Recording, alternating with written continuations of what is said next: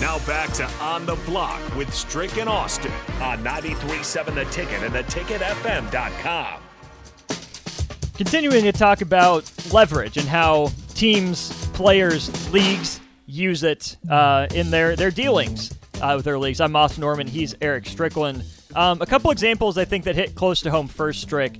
An example of leverage from kind of an institutional level down is what happened with Scott Frost and Jim Harbaugh in their contracts. Hey, you're not performing to the level we need you to be, so we can either fire you or you can take a little bit of a pay cut. Yeah, That's leverage. that's that's a leverage. Yeah, Absolutely. We started this off by talking about Ja Morant and how he's lost pretty much all leverage in this situation. Is it possible for him to earn it back, or has he let it go by? all things are possible. Like there would have to be a drastic, dramatic, 180 degree change and turn. Right. For example, um, there was a time when Kobe Bryant was on the verge of possibly being leveraged out. Um, I would say that he didn't make as much money on his deal. He happened to be, I think, at that time, uh, he was under Adidas contract, so he wasn't able to level up. Um, he rebuilt his his name. He kept his nose clean. He stayed quiet. He just played basketball. He just did everything he could. Uh, got through that situation, and then started to just keep his nose clean and let things on the court reflect and not anything off the court come into play. Got married, started to build a family. All of those things helped him when Mamba time came around. Now he's Nike, mm-hmm. now Mamba, now he's he's rebuilt that and was able to recoup a lot of that. And the, one of the best things was he stayed with the same organization, so they were able to observe, watch, and and and take note of the changes that were happening, not only in front of the camera but also behind the scenes, which made them comfortable to be able to say, "Okay, we're we're okay with this now." You mentioned uh, Bob Myers, the Warriors GM, and the leverage that, that he has in that position with everything he's done for that organization. As you look at that roster, one that's at a turning point right now, I think it's clear to say Steph Curry has the most leverage. He's the star. Whatever Steph wants, whatever he thinks, goes a long way. Maybe he doesn't get it because he's not the GM, but he has the most input. After Steph, between Klay Thompson, Draymond Green, and Jordan Poole, who just got the bag, which of those three has the most leverage for their situation? Um, when you have someone comes out with um, Steph level, um, if I remember correctly, I think Bob says if we don't have Draymond Green, we're not a championship team. I can't remember if it was him. Mm-hmm. Somebody said that, mm-hmm. which raises his level of, of leverage, right? Big time. I would say it raised it above Klay. Now, if that's the case, then you've got to look Klay next, Poole last. Poole has no leverage right now at all. Poole, I think, if you're looking at Draymond Green at that level, because I still think you can get Draymond Green cheaper without Max. Then Now- you can Klay. But he may leverage that. I may go down there and play with the Lakers. Wait a minute. What? Now you now he's created leverage, super leverage. So if you're giving him power, you're going to put Draymond in a situation where he may go out and look. So right now he has player option. So That's leverage in and of that's itself. leverage of itself. I can decide to stay. I can opt out, go and look at other options. Uh, I'm gonna go down there and have a conversation, and guess what? It's going to get leaked to the media. Draymond Green was in uh, L.A. Um, sitting down with the the L.A. Lakers organization. That's leverage. That's how it's created. So now you've got that situation. I think if that's the case in Golden State, they raise up and, and follow suit with the leverage. Uh, Jordan Poole's gone. There, there's trade, but the issue's going to be who's going to want it. It's going to be somebody that has an absolute need. He doesn't have great leverage. He's shown a super regression from what he did last year. He's also shown to be a cancer of sorts uh, within the locker room because you had the Draymond Green situation. Is that something that's going to be sparked? So his his stock, as far as what he's being paid, is also been leveraged down as well. The funny thing about Jordan Poole is that I think there's a situation that he does have some leverage in. Mm. And that's Jordan Poole thinks he's a superstar. he thinks he is, yeah. based on the way he plays. He thinks he's a superstar. The Warriors gave him that that back. He's got his money. So before what, they had to, too. Way before they had to. Yeah. So what I could see Jordan Poole doing is, okay, you either start me or I go the hard route. I get fat. I start moping. You know, my, my trainer holds me out. I'm not going to play. You Ben Simmons it. You Ben Simmons it because again, they paid him that money. Mm. It doesn't hurt him. He's getting paid.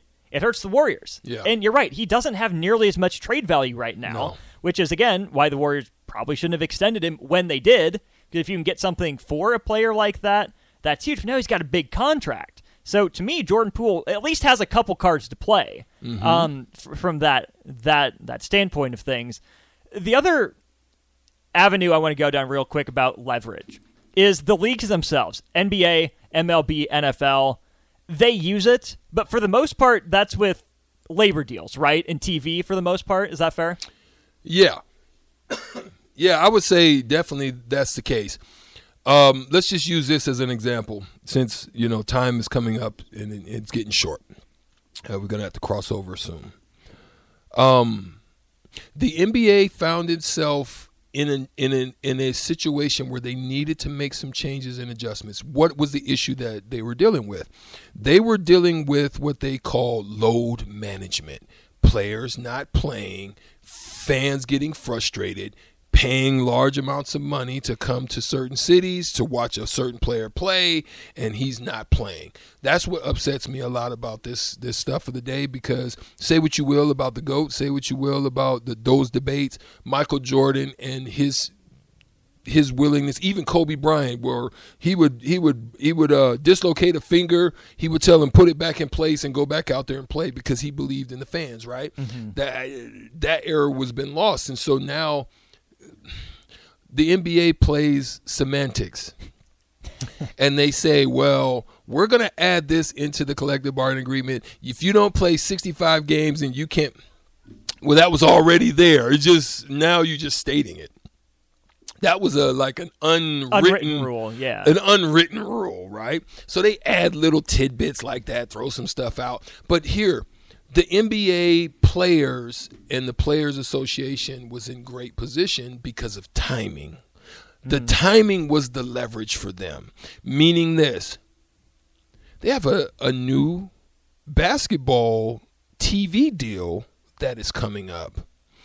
And they've also suffered because of the COVID and they've suffered because of the political issues and all the stuff that they so they've been losing fan base TV ratings stuff has been, and they want billions more, right? So they can't have a labor dispute between the players and them like they had with us in 99 and another one I think um, 2011 2011 you can't have that labor dispute in the midst of trying to negotiate a new TV deal because they don't tank, want you're no already tanking numbers You're already tanking your numbers. So that's the leverage that ended up costing them in this situation because they really weren't able to get anything. There's stuff that they wanted to do, they just could not because of the timing. Did the players use their leverage right in getting that CBA done? How did the players do? Keeping their mouth shut because it's in a favorable position for them right now. The, the, the CBA is very favorable for the players right now in so many ways. Um, a lot of power is giving over to them to do things, to ask for things. A lot of that, the NBA, I trust me, wanted to cut off. The the coach, I mean, the the uh, organizations. I know they were freaking seething, pulling hair out, uh, knocking over stuff in their offices because they couldn't do what they really wanted to do, but it's understandably why. Now, listen, David Stern, I think, was a harsh, stern negotiator, literally. Like, he Mm-hmm. was you know, no nonsense. I, I, I don't think uh, Adam Silver is as good. That's just my my personal opinion. I think he's a little soft as cottonelle as far as dealing with situations and circumstances. But we gonna see um, if he can change his colors dealing with this Ja Morant situation. Because I'm telling you this. Like David Stern didn't play. David Stern's like you're getting suited and booted. In if you come in there with anything sweats or anything, the stuff these players come in with these days, I'd be like, oh my gosh, if David Stern was rolling over in his grave right now. But um, this th- that's the thing about some of these these these situations now. How he handles this Ja Morant situation is going to determine in what direction I think the league is already kind of going in, in a tank um, in some ways for me. But if he doesn't handle this one right, uh, you're going to have some more problems because it's only just going to open the eyes of those who are watching mm-hmm. to see about what they can do to stretch the boundaries and get away with what they can get away with. Let's finish with this real quick. We have DP in for the crossover in a sec. Is it the NBA's job to to discipline Morant, make sure he gets the message? Is it the NBA doing it through the Grizzlies? Is it just the Grizzlies? Who's in charge of getting Ja Morant back on track? Well, it's the NBA because he went and sat down face to face with Adam Silver two months ago. Mm-hmm.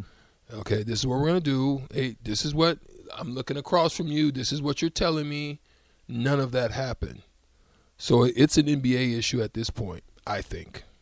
I think it's got to come down from them. Now, the, the the the reason being is very similar to what happened with Jason Williams. Mm. Jason, not not not not not not the the Jason from uh, the New Jersey, the one that's on ESPN. Jay Will. Jay Will. Mm-hmm. Uh, Jay Will could have had his contract voided because he was doing stuff that was contrary to the CBA and to the organizational rules riding motorcycles that you can't do it. they basically spared him and just was a good organization. They could have they could have known. There's clauses that they had to look at Ja and take his word that that wasn't his probably that no, this is alleged that probably wasn't his gun that probably wasn't this that didn't happen in Indiana there's all these little different things he had to try to dispel because you know they brought him up they took his word for it that he was going to make the adjustment and change. He did not do so. Two months later, we're in the same situation on the same platform that got you in trouble the first time. the hammers either got to come down or the NBA is going to come down. One of the two. And I don't think he wants that to happen. Seems like a pretty clear choice. We'll see if yeah. they're willing to make it. We'll see. We're crossing over with old school DP in the building next.